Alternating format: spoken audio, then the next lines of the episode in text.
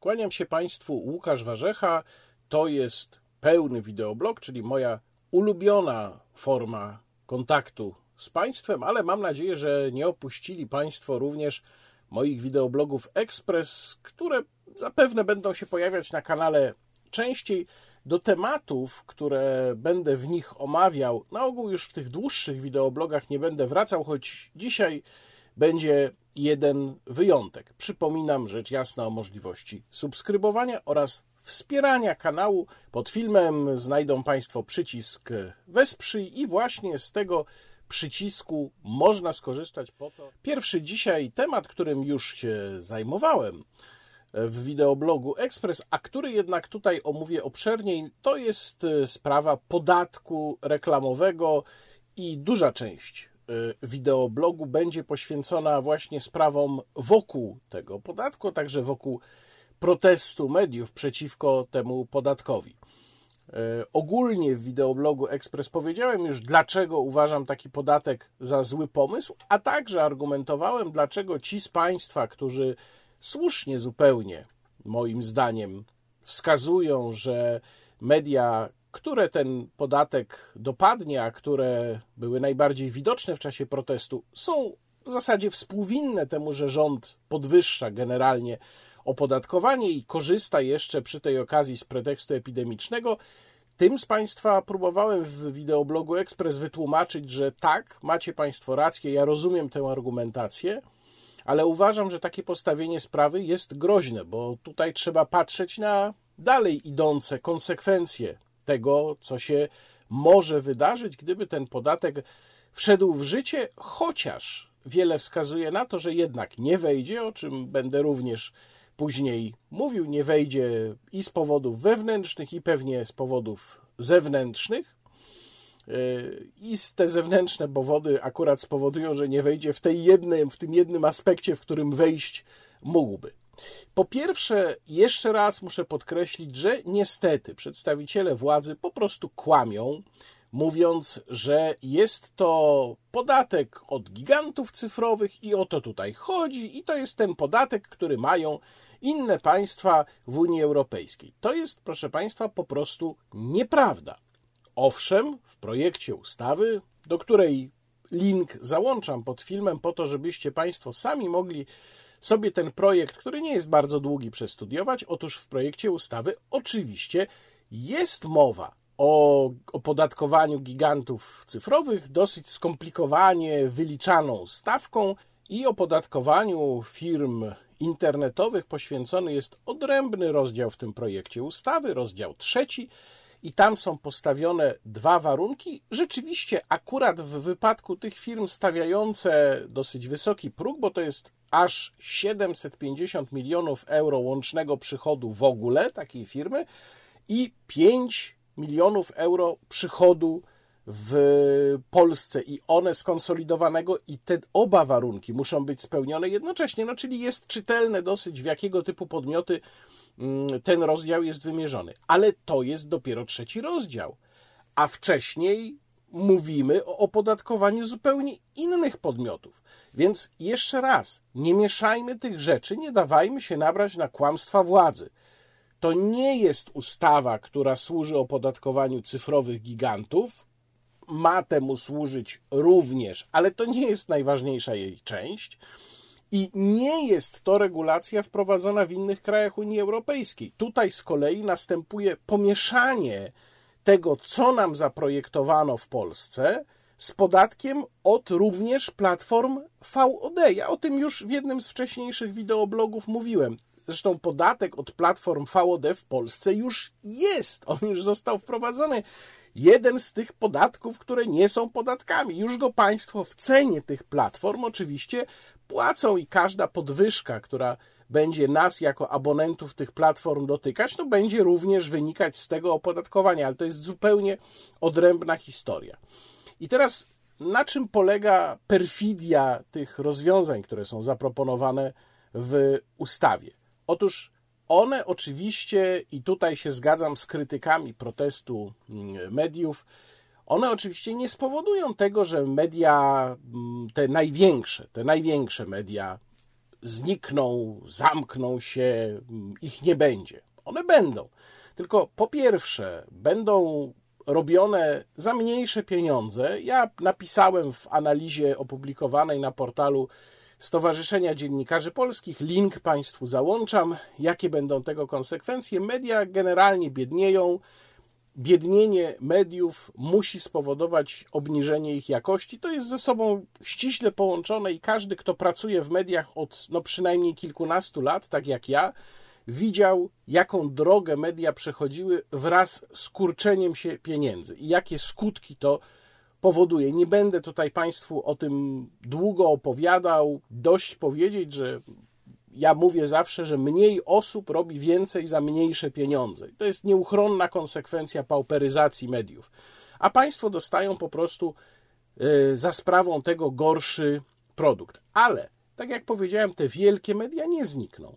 Natomiast w kogo przede wszystkim te regulacje uderzą? One przede wszystkim uderzą w te podmioty, które mieszczą się ledwo powyżej progów. Przypominam, 15 milionów przychodu, co ważne, przychodu, nie dochodu, przychodu z reklam w przypadku prasy drukowanej. I to jest próg, który w zasadzie każde wydawnictwo, które wydaje prasę drukowaną, przynajmniej mm, codzienną lub cotygodniową e, ogólnopolską przekroczy, lub milion w przypadku radia czy telewizji, a tutaj o przekroczenie tego progu w przypadku prywatnych polskich telewizji regionalnych, na przykład bardzo potrzebnych lokalnie, też o to bardzo łatwo. Więc będą podmioty, które ledwo przekroczą ten próg, czyli dla których to będzie, to uderzenie podatkowe będzie bardzo istotne, będzie stanowiło duży ubytek finansowy, a które mają tego przychodu z reklam naprawdę nie tak dużo. No ledwo, ledwo będą ponad ten pierwszy próg wystawać. To jest pierwsza konsekwencja. Druga konsekwencja jest taka, że oczywiście reklamy podrożeją. No bo podmioty przyjmujące reklamy będą musiały doliczyć sobie ten podatek. Czyli co to będzie znaczyło? No są dwie możliwości. Pierwsza możliwość jest taka, że wszyscy za ten podatek zapłacimy, bo reklamodawcy no, doliczą sobie z kolei ten podatek do cen, tę wyższą cenę reklam. Druga możliwa konsekwencja jest taka, że budżety reklamowe nie zostaną powiększone, będą takie, jak są. No i wtedy załóżmy, że e, ma taki budżet do dyspozycji dana firma, ale suma jest taka sama, tylko reklamy są droższe. No więc komu ona ten budżet przekaże i gdzie te reklamy wykupi? No nie wykupi ich na przykład u 10 reklamobiorców, czyli powiedzmy trzy duże telewizje i siedem mniejszych podmiotów, ale mając tyle samo pieniędzy, a płacąc więcej, wykupi reklamy tylko w tych trzech dużych telewizjach. Czyli te największe podmioty no, zyskają, a przynajmniej nie stracą, a znów stracą mniejsze. To są oczywiste gospodarcze konsekwencje tych rozwiązań, których rząd no, nie chce zauważać, wciskając nam te swoje kity. Kolejna sprawa to jest kwestia tak zwanych towarów kwalifikowanych. Tutaj Państwo widzą, jakie to są te towary kwalifikowane. E, problem z towarami kwalifikowanymi jest taki, że one akurat się mieszczą w tych najwyższych proporcjach, najwyższych, największych częściach tortu reklamowego. Suplementy diety i, i produkty lecznicze to jest drugi element, drugi mm, w kolejności element tortu reklamowego, czyli jeżeli ten element się okłada wyższym podatkiem, no to się dodatkowo uderza jeszcze w media. No to jest taki trik, żeby wyglądało, że o, standardowa stawka jednak jest niższa, a tak naprawdę ogromna część tych przychodów reklamowych będzie opodatkowana stawką wyższą, a nie niższą.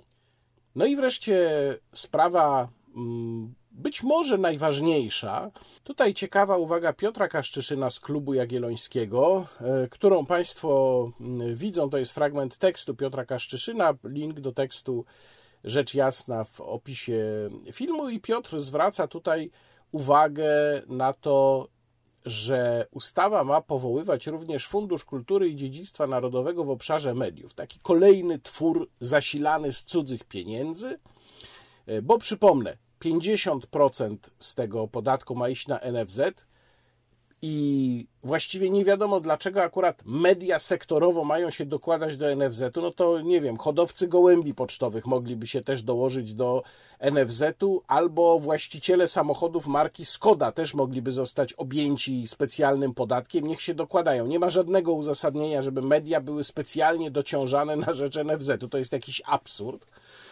Zresztą w ogóle podatki sektorowe są absurdalne a zatem 50% na NFZ, ale to propagandowo już umożliwia grzanie takiej narracji złe media nie chcą wspomóc walki z epidemią. 35% e, ma iść właśnie na ten fundusz, o którym za chwilę jeszcze powiem, i 15% na ochronę zabytków, no po to, żeby można było powiedzieć, Złe media nie chcą chronić polskiego dziedzictwa kulturowego. A dlaczego nie chcą? Wiadomo, niemieckie media. Natomiast jeżeli chodzi o fundusz, no to tutaj warto sobie spojrzeć, co ten fundusz ma wspierać. I tu są bardzo naprawdę ciekawe punkty, proszę spojrzeć. Podnoszenie poziomu wiedzy i świadomości społeczeństwa na temat zagrożeń w mediach, w szczególności cyfrowych. No ja już takie jedno zagrożenie mogę wymienić. Oglądanie wideobloga Łukasza Warzechy budowę platform dystrybucji informacji oraz analiz treści pojawiających się w mediach, w szczególności cyfrowych.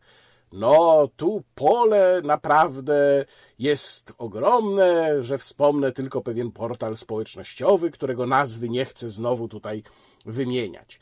Budowę i rozwój kanałów i platform informacyjnych skierowanych do osób nieposiadających wysokich kompetencji cyfrowych. Promowanie polskiego dorobku kulturowego, dziedzictwa narodowego i sportu wspieranie badań w obszarze mediów. No, ja tutaj od razu już mam w tyle głowy 10 projektów, które mógłbym przedstawić.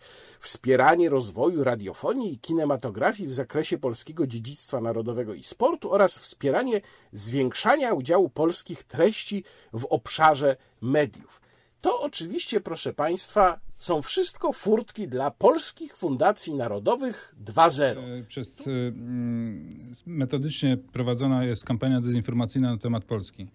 I e, mówi się o Polsce jako kraju niepraworządnym, w którym na przykład sędziowie mają być poddani władzy wykonawczej, co jest oczywistą nieprawdą.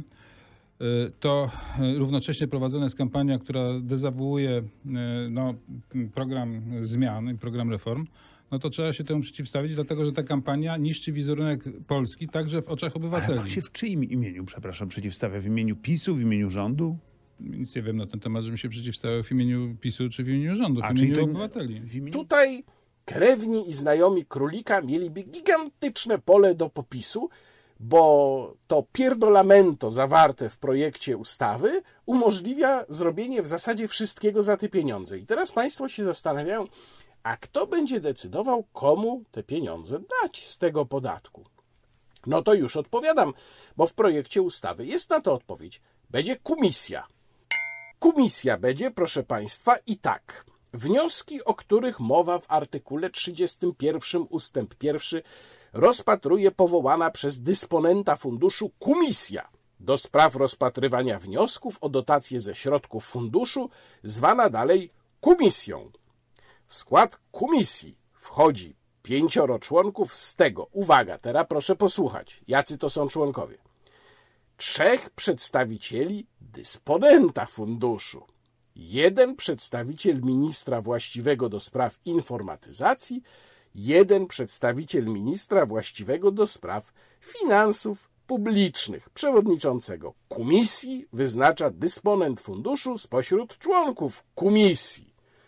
Czyli, proszę Państwa, bardzo pluralistyczne grono, które z pewnością, kierując się wyłącznie kryteriami merytorycznymi, bo szczegółowy sposób i tryb pracy komisji określa regulamin uchwalony przez komisję, e, będzie decydować o tym, komu dać, a komu nie dać.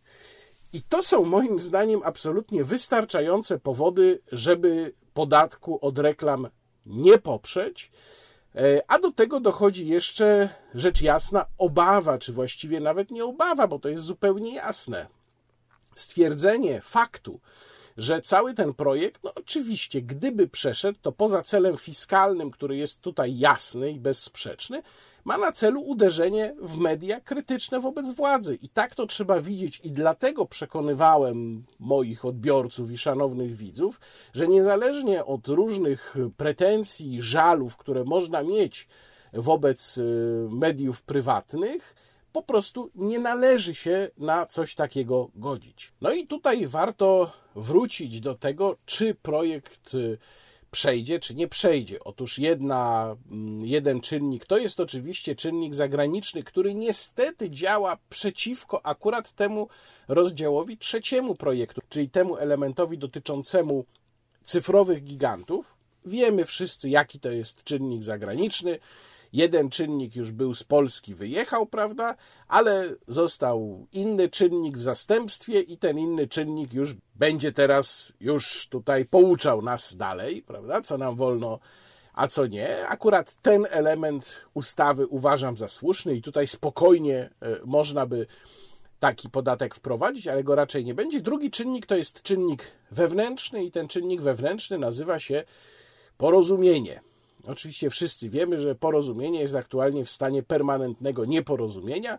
O tym jeszcze będę później mówił, natomiast rzeczywiście jest to idealna okazja dla Jarosława Gowina, żeby zacząć budować, a właściwie kontynuować budowę, kontynuować próby budowy swojej w miarę niezależnej pozycji.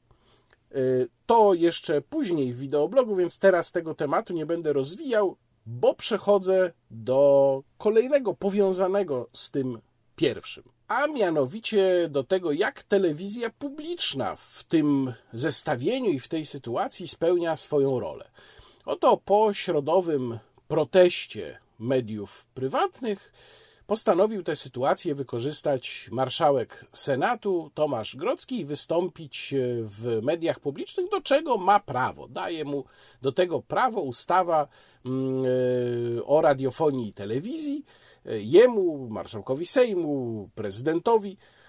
E, tylko, że wystąpienie pana marszałka Grockiego zostało poprzedzone następującym komunikatem i planszą.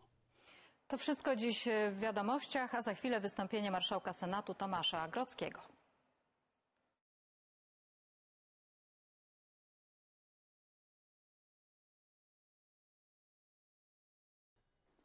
Szanowni Państwo, wczoraj zamilkły wolne media. Jak Państwo wiedzą, na mnie kwestia meczu jakiegokolwiek nie robi żadnego, najmniejszego nawet y, wrażenia. Podobnie zresztą jak nie robi na mnie wrażenia marszałek Grocki, dlatego pozwoliłem sobie nie umieszczać tutaj całości jego wystąpienia, bo pana marszałka uważam za postać raczej groteskową. No takie przynajmniej jest moje zdanie, a z całą pewnością jego przekonanie, że jest zbawcą narodu polskiego jest mocno groteskowe. Ale telewizja publiczna nie jest instytucją, która może sobie pozwalać na takie numery. No chyba, że uznamy, że to jest już całkowicie prywatna telewizja Jacka Kurskiego i Jarosława Kaczyńskiego, którzy sobie w niej mogą robić jaja z kogokolwiek. Tylko, że jeżeli tak uznamy, a mnóstwo takich opinii spotkałem na Twitterze, że ale przecież Grocki to błazen, ale przecież, ale przecież to tylko taka odpowiedź na ten protest mediów. No, jeżeli tak uznamy, to nie możemy mieć już nigdy pretensji, ale też nie możemy mieć pretensji o przeszłe działania telewizji publicznej i nigdy nie możemy mieć już pretensji o to, gdyby telewizja publiczna pod innymi rządami zachowywała się podobnie wobec tych, którzy są nam politycznie bliżsi niż pan marszałek Tomasz Grocki. To nie jest rola telewizji publicznej. Oczywiście w telewizji publicznej mogą się pojawiać komentarze do działań osób publicznych, a nawet powinny pod warunkiem, że to są komentarze z różnych stron. Mogę sobie też wyobrazić jakieś żarty z tego wystąpienia pana marszałka Grockiego w programie satyrycznym w telewizji publicznej. Proszę bardzo, oczywiście chciałbym, żeby takie programy były i dla zwolenników jednej strony konfliktu politycznego i drugiej, bo tak to powinno wyglądać w telewizji publicznej. No ale, proszę Państwa, nie coś takiego. To jest kolejne przekroczenie granic i kolejne zarycie w dno. Jeszcze niżej. Nawiasem mówiąc, potem okazało się, że po pierwsze, no, ja nie jestem kibicem, więc dowiedziałem się tego od innych, że po pierwsze ten mecz był transmitowany, zresztą jakiś mecz w ogóle, w którym Polska nie grała, jak się okazuje, był transmitowany na TVP Sport. E, I po drugie, to kancelaria Senatu ze względu na mecz prosiła, żeby to wystąpienie mogło być nadane 5 minut wcześniej, a nie o 20. O emisji o 20, jak twierdzi kancelaria Senatu, y, zdecydowała telewizja polska. No, ale telewizja polska poczuła się oblężona. Poczuła się oblężona ze względu na propozycję, która padła w trakcie konwencji Platformy. O konwencji Platformy mówiłem w swoim wideoblogu Express i już nie będę mówił tutaj, bo tam w zasadzie powiedziałem wszystko, co było mm, do powiedzenia, natomiast padła tam taka kuriozalna i absurdalna i populistyczna przede wszystkim, moim zdaniem, zapowiedź, że oto Platforma będzie zbierać podpisy pod ustawą o likwidacji TVP Info. E, likwidacja TVP Info nie jest żadnym rozwiązaniem. Ja, tak jak powiedziałem w wideoblogu Express i teraz to też powtarzam, od największej partii opozycyjnej chcę usłyszeć, jaki ma pomysł, żeby przywrócić telewizji publicznej miano publicznej rzeczywiście, żeby przestała być rządową tubą propagandową, którą jest y, w tej chwili w tej swojej części informacyjno-publicystycznej. E, I to bym chciał usłyszeć od panów Trzaskowskiego i Budki, a nie to, że będą TVP Info likwidować. Natomiast ten pomysł e, nakazał telewizji publicznej rozpocząć akcję, której moim zdaniem tu wszedłem w spór z niektórymi moimi mm, odbiorcami i korespondentami na Twitterze, e, który moim zdaniem nie przyszedłby do głowy nawet Stanisławowi Barei. Oni twierdzą, żeby przyszedł. Ja uważam, żeby nie przyszedł. Jednak i że nawet słynna scena z Misia z trenerem, jarząbkiem, trenerem drugiej klasy, mówiącym do szafy, nie jest odpowiednikiem tego, co telewizja publiczna rozpoczęła, mianowicie rozpoczęła akcję w obronie wolności słowa. I jak Państwo chcą, to Państwo mogą, do czego namawiam, bardzo serdecznie namawiam. Mogą Państwo zadzwonić, tutaj nawet podaję numer do telewizji publicznej i nagrać swoje wyrazy poparcia dla niej. Mogą też Państwo napisać, tutaj podaję e-mail i też zawrzeć wyrazy. Szczególnie namawiam, żeby to były wyrazy adekwatne i odpowiednie, zaadresowane szczególnie do pana prezesa Jacka Kurskiego. I proszę Państwa, telewizja publiczna się pochwaliła, że już pierwsze takie wyrazy się pojawiły. Tutaj mała próbka tych wyrazów. Proszę prowadzić audycję w polskiej telewizji w taki sam sposób, jaki do tej pory Państwo prowadzicie. Wyrazy uznania dla wszystkich Państwa i serdeczne pozdrowienia. Musimy trzymać się razem. Nie wyobrażam sobie wyłączenia TVP Info, gdzie mam podstawowe, prawdziwe wiadomości. Jestem za TVP Info, super telewizja, super wiadomości i wszystko jest normalne. Nareszcie jest normalne.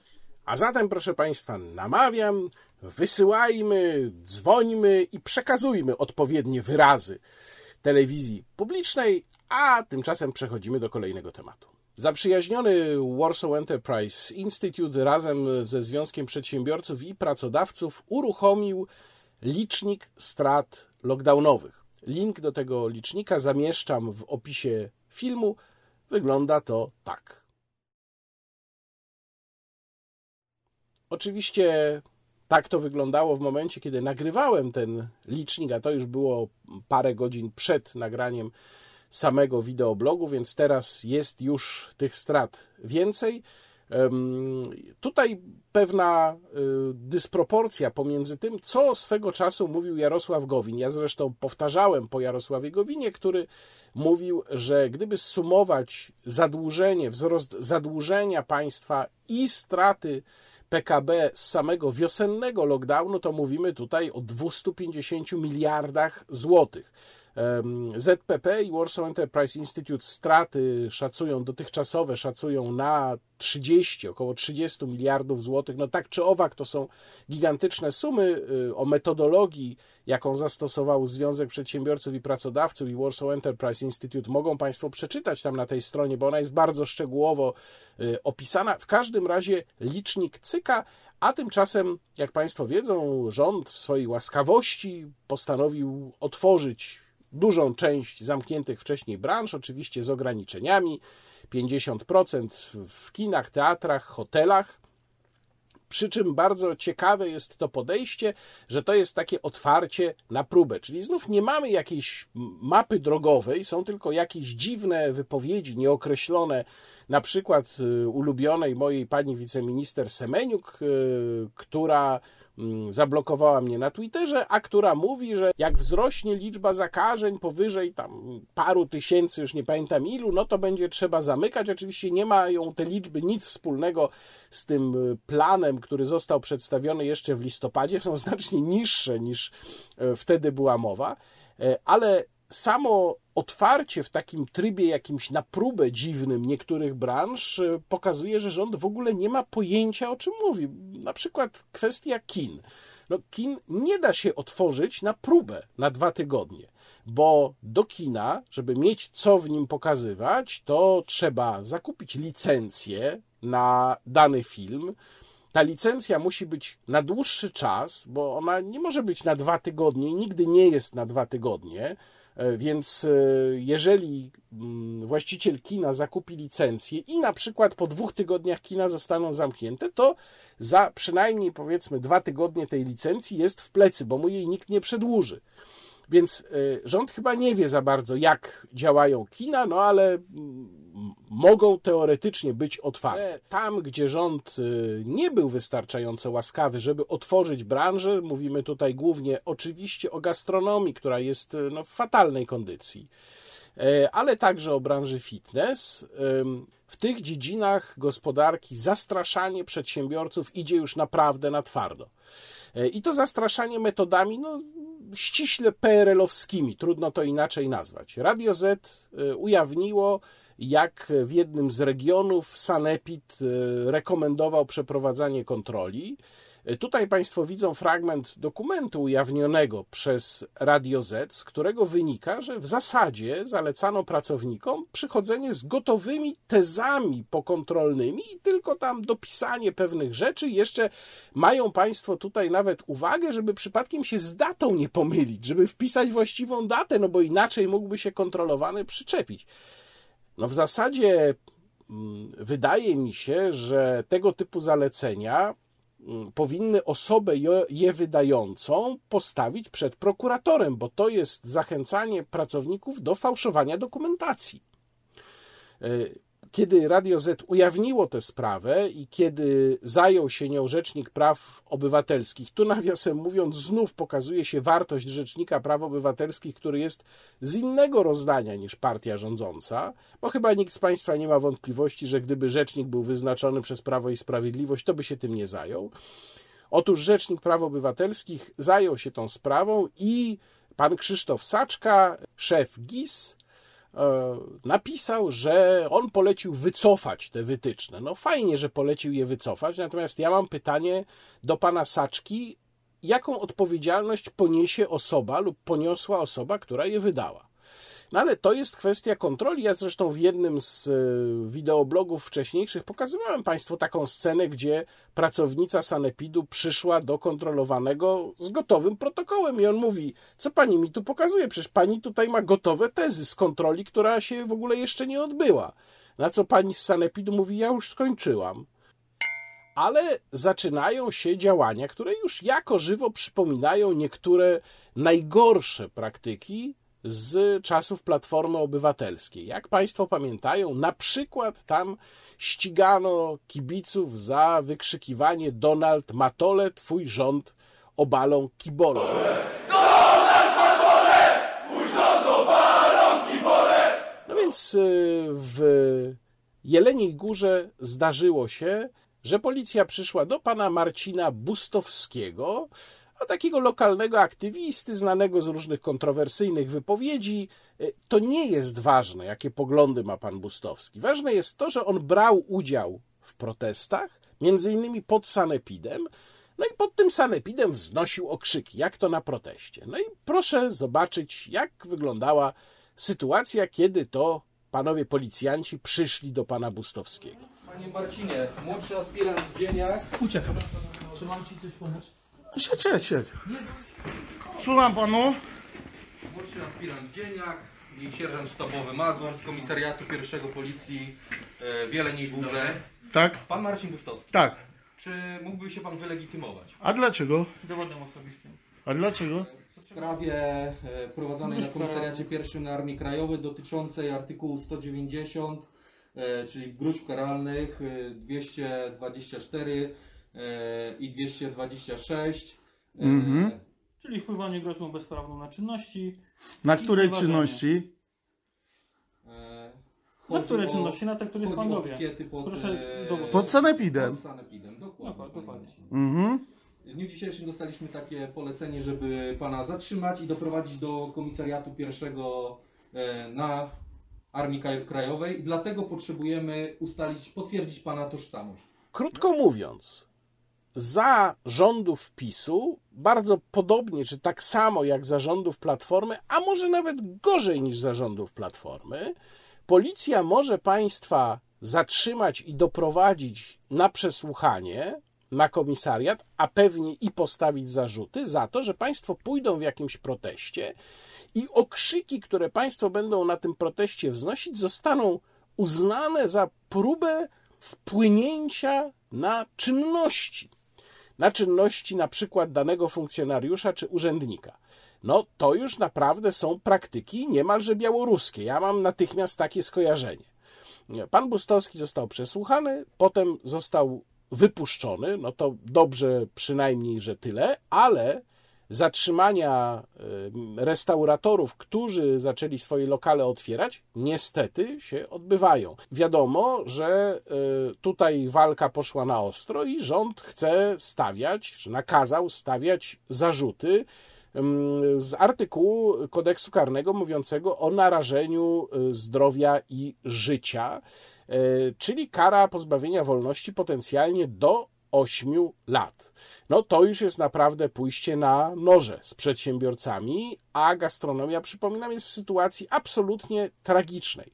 Tu ciekawy sondaż Rzeczpospolitej, z którego wynika, że 47% badanych poszłoby do restauracji teraz otwartej, nie poszłoby 31%, reszta nie ma zdania. Ja od razu mogę powiedzieć, że absolutnie poszedłbym do restauracji teraz otwartej. Z tych wszystkich działań, które w dużej mierze wydają się być bezprawne, oczywiście ktoś powinien zostać rozliczony w przyszłości, no bo wiadomo, że nie teraz. Na razie mamy sytuację, w której e, trudno nawet uzyskać odpowiedzi na konkretne pytania. Ja mówiłem Państwu już jakiś czas temu, że skierowałem pytania o interwencję policji w dwóch wrocławskich klubach do rzecznika komendy miejskiej policji we Wrocławiu, pana aspiranta sztabowego Łukasza Dudkowiaka i te pytania skierowałem, pierwszą ich porcję skierowałem 31 stycznia, potem 5 lutego kolejne. Do tej pory nie mam od pana aspiranta Dudkowiaka odpowiedzi, więc chyba będę musiał tam po prostu zadzwonić no i zapytać, dlaczego w ciągu 14 dni, które e, są terminem wynikającym z ustawy o dostępie do informacji publicznej, pan aspirant nie był łaskaw mi odpowiedzieć między innymi na pytanie, e, na jakiej podstawie prawnej funkcjonariusze blokowali dostęp do tych klubów. Teraz e, sprawa polityczna, czyli nieporozumienie w porozumieniu, e, a zacznijmy ją może od takiego specyficznego występu Kamila Bortniczuka u Roberta Mazurka w radiu RMF. Skoro ja nie mogę I dokończyć skutkiem, pytania, panie redaktorze, skutkiem tej naszej ja wygranej sobie było, pójdę, było działanie pozastatutowe. Bardzo serdecznie Państwu dziękuję. To Ile była czasu, panie próba redaktorze? rozmowy z e, Kamilem Bortniczukiem, posłem porozumienia, który nie pozwala sobie zadać pytania, e, ale za to chętnie wygłosi monolog. Więc ja Państwa zostawiam z Kamilem Bortniczukiem. Jeśli Pan poseł będzie jeszcze chciał coś poopowiadać, to damy mu tę szansę, dobrze? Dziękuję serdecznie, do widzenia. To ja powiem jeszcze tylko kilka zdań, korzystając z tej okazji, bo nie każdy taką ma.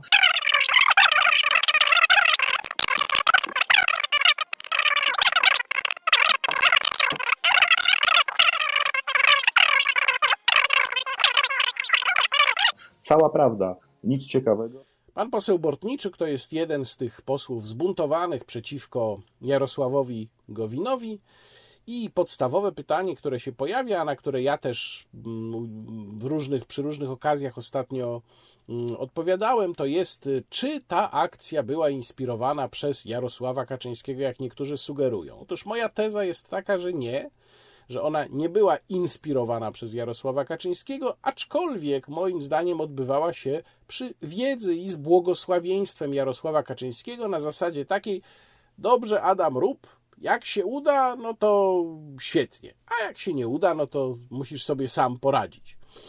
Natomiast przede wszystkim decyduje tu, moim zdaniem, arytmetyka sejmowa.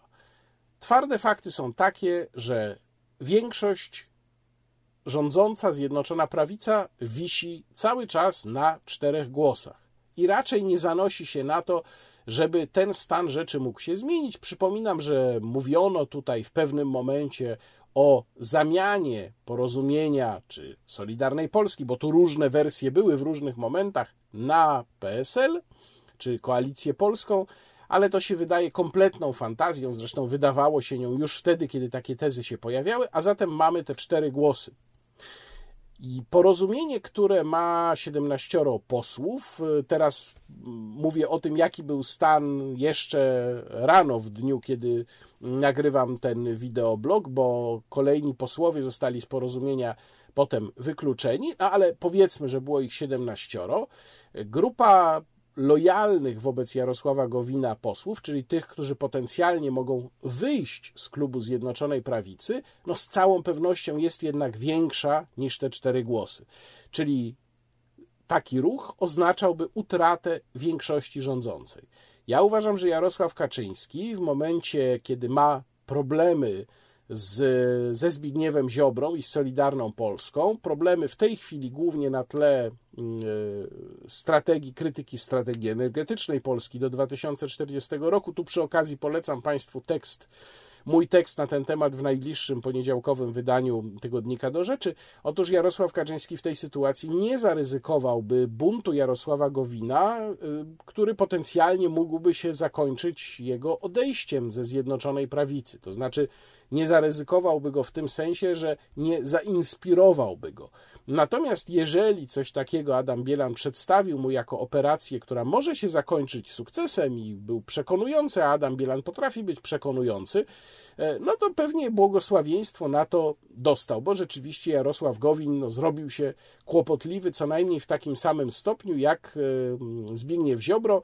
Przypominam, że takim największym kłopotem i winą, która Jarosława Gowina obarcza w oczach Jarosława Kaczyńskiego jest kwestia wyborów, które odbyły się, nie mogły się odbyć w maju z powodu sprzeciwu właśnie lidera porozumienia. Otóż sytuacja w tej chwili jest taka, że yy, mamy dwie, dwa czynniki. Pierwszy, który uważam za korzystny z czysto pragmatycznego punktu widzenia, jest taki, że Jarosław Gowin rozumie, zresztą on się tego spodziewał już od paru dobrych lat, znając Jarosława Kaczyńskiego, rozumie, że to była próba wrogiego przejęcia porozumienia odbywająca się właśnie przynajmniej z błogosławieństwem Jarosława Kaczyńskiego, no i będzie chciał zaznaczyć swój sprzeciw, czy też odegrać się na Jarosławie Kaczyńskim za to. Oczywiście to nie jest kwestia emocji, tylko to jest kwestia zaznaczenia swojej odrębności i pokazania, że jest się cały czas wystarczająco silnym, żeby pewne rzeczy zablokować. No i to jest z pragmatycznego punktu widzenia, mm, jeżeli ma się poglądy takie jak ja, czyli jeżeli jest się przeciwnikiem e, socjalistycznych rządów, jest to dobre. Już wiemy, że porozumienie podjęło uchwałę, w której sprzeciwia się podatkowi od reklam, przynajmniej w takiej postaci, w jakiej on jest e, w tej chwili. Tam z tego oświadczenia wynika, że e, ta koncepcja musiałaby być bardzo mocno zmieniona, żeby zyskała poparcie porozumienia, no więc to już jest jakaś korzyść. Można też założyć, że w niektórych innych sprawach, gdyby się pojawiały kolejne pomysły, a takie są, no weźmy na przykład pełne ozusowanie umów zleceń, czy każdej umowy zlecenia, ozusowanie w pełnym stopniu, no to tutaj porozumienie mogłoby zająć stanowisko krytyczne.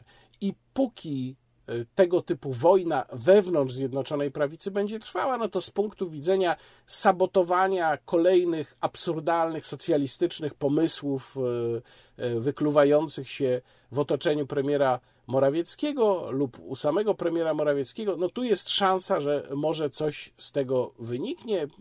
Takie rzeczy trwają, toczą się Tutaj przypomnę o jednym temacie, o którym ja już parę razy mówiłem w swoich wideoblogach, mianowicie np. likwidacja rzecznika finansowego. Dopiero co były e, obrady Sejmowej Komisji e, Finansów, podczas których między innymi przepadł wniosek o e, wysłuchanie publiczne w tej sprawie, więc tamta ustawa likwidująca Urząd Rzecznika Finansowego, wymyślona w otoczeniu właśnie premiera Morawieckiego i nie bez przyczyny właśnie tam, bo przecież wystarczy sobie przypomnieć, z jakiego środowiska premier Morawiecki się wywodzi. Mm, mówię o środowisku zawodowym, rzecz jasna. E, to wszystko się toczy. I tu być może będzie impuls dla Jarosława Gowina, żeby takie rzeczy blokować. Ale jest też drugi aspekt tej sytuacji. Znaczy, Jarosław Gowin, jak sądzę, nie ma już złudzeń co do tego, jakie będą możliwości jego mm, startu w przyszłych wyborach z list Zjednoczonej Prawicy. E, ciekawe też, jakie będą możliwości Zbigniewa Ziobry. Przy czym Zbigniew Ziobro zaczął już jakiś czas temu umiejętnie i moim zdaniem dosyć skutecznie budować swoją odrębność, e, no można powiedzieć, ideową albo przynajmniej dotyczącą pewnych aspektów um, działania. Natomiast Jarosław Gowin tego nie potrafił zrobić. I być może to jest ten przełomowy moment, w którym e, Jarosław Gowin ten impuls dostanie. I być może e, zacznie się zachowywać trochę podobnie jak Zbigniew Ziobro, który przy okazji właśnie budżetu unijnego czy strategii energetycznej Polski bardzo wyraźnie swoje odrębne stanowisko zaznacza i tworzy to już pewną spójną linię Solidarnej Polski. Podczas kiedy takiej spójnej linii porozumienia, które ja złośliwie nazywałem ugrupowaniem wolnościowców bezobjawowych, takiej spójnej linii porozumienia do tej pory nie było. No jeżeli ten, e, w cudzysłowie, kopniak dany Jarosławowi Gowinowi tutaj zadziała i być może ta złośliwa scena z ucha e, prezesa e, przestanie być aktualna. A pan to widziałam głosował za zmianami w tym całym sądzie, prawda? Tak, nie wiem, czy pani widziała. Wcale się nie cieszyłem. A co panu jest? Nic takiego. Kręgosłup. Sprawa kolejna, o której chciałem Państwu powiedzieć, właściwie przypomnieć, dlatego że ona trochę zniknęła, mimo że była bardzo głośna, trochę zniknęła w tle tych innych spraw politycznych, to jest e, wyrok w sprawie odszkodowania dla Tomasza Komendy za 18 lat y, siedzenia w więzieniu za niewinność. Ten wyrok to w sumie prawie 13 milionów złotych. Można pomyśleć, że to jest gigantyczna suma, ale proszę sobie wyobrazić 18 lat spędzonych w więzieniu za zbrodnie, której się nie popełniło. Uważam, że to jest wyrok y, absolutnie słuszny, Tutaj ciekawa jest inna sprawa, ponieważ bardzo dużo głosów się pojawiło, w tym również mój, wskazujących na to, że za tego typu sytuacje płacimy przecież my wszyscy. Tak samo jak my wszyscy zapłacimy odszkodowania dla przedsiębiorców, którzy skutecznie będą się ubiegać o swoje w sądach w związku z bezprawnymi decyzjami władzy dotyczącymi lockdownu. I ja życzę tym przedsiębiorcom wygranej, ale mam pełną świadomość, że te pieniądze będą pochodzić e, z moich podatków. W innych sytuacjach jest podobnie, tam gdzie odszkodowanie zostaje zasądzone od skarbu państwa, to wszystko są moje i państwa pieniądze. No i w związku z tym powstaje pytanie, co z tym zrobić, bo oczywiście jest e, całkowitą fikcją, żeby mm, takie odszkodowanie mogły zapłacić ze swoich pieniędzy osoby winne nadużyciom. Nikt chyba nie oczekuje, że da się wycisnąć e, na przykład ze śledczych, którzy prowadzili sprawę Tomasza Komendy 13 milionów złotych. To jest rzecz jasna niemożliwe. Natomiast y, jest kwestia ustawy o odpowiedzialności urzędników, ustawy, przypomnę, wprowadzonej w 2011 roku za czasów Platformy, kompletnie martwej ustawy i nadal martwej ustawy. I tu też przypomnę, że Prawo i Sprawiedliwość zawsze w tej sprawie, tutaj Jarosław Kaczyński był szczególnie wymowny, ale także Lech Kaczyński miał podobną opinię. Prawo i Sprawiedliwość zawsze uważało, że to w ogóle nie są dobre pomysły, tworzenie tego typu regulacji, bo jak urzędnik będzie miał taką groźbę kary nad sobą, to się w ogóle będzie bał działać. I trzeba przyznać, trochę racji w tym jest. Więc to jest problem, którego ja dzisiaj nie rozstrzygnę, ale wskazuję Państwu, że warto byłoby się nim kiedyś zająć. Kiedyś mam na myśli tutaj oczywiście sytuację, kiedy no, kto inny będzie rządził, kiedy będzie można zacząć odbudowywać normalnie funkcjonujące państwo y, po tym, co się w tej chwili dzieje. No bo jednak jakoś trzeba te racje wyważyć. Z jednej strony urzędnik państwa polskiego musi być ukarany, jeżeli świadomie dopuścił się nadużycia, albo jeżeli przez swoją niedbałość dopuścił się błędu. Z drugiej strony, rzeczywiście urzędnik nie może być paraliżowany strachem przed y, karą, no bo wtedy będzie się w ogóle bał podejmować decyzji. Rzecz jasna, takie podjęcie decyzji można na nim wymusić. Mm, innymi przepisami. No są przecież terminy w kodeksie postępowania administracyjnego. Natomiast y, zawsze taka decyzja może być maksymalnie kunktatorska, jeżeli urzędnik będzie się bał. Jak to rozwiązać? Y, sam nie wiem, to wymaga pewnego zastanowienia. Być może tutaj nie kary finansowe, ale kary innego rodzaju byłyby właściwe, być może zakaz zajmowania stanowisk, być może jeszcze coś innego. W każdym razie we mnie z całą pewnością sytuacja, w której to ja płacę Tomaszowi Komendzie za 18 lat jego bezprawnego uwięzienia, wywołuje sprzeciw. To znaczy, cieszę się, że Tomasz Komenda otrzyma te pieniądze, ale nie cieszę się, że to ja muszę zapłacić za czyjeś błędy. Właściwie nawet nie błędy, tylko po prostu celowo mm, działanie wbrew sprawiedliwości. Taka sytuacja jest najzwyczajniej niesprawiedliwa, ale trzeba ją rozwiązać w taki sposób, żeby państwo polskie nie zostało sparaliżowane i żebyśmy my znowu jako obywatele nie odczuli tego tak, że urzędnicy w naszych sprawach będą się bali podejmować decyzje. Podsuwam tę sprawę jako ciekawy problem do przemyślenia, być może do omówienia mm, na forum think tankowym.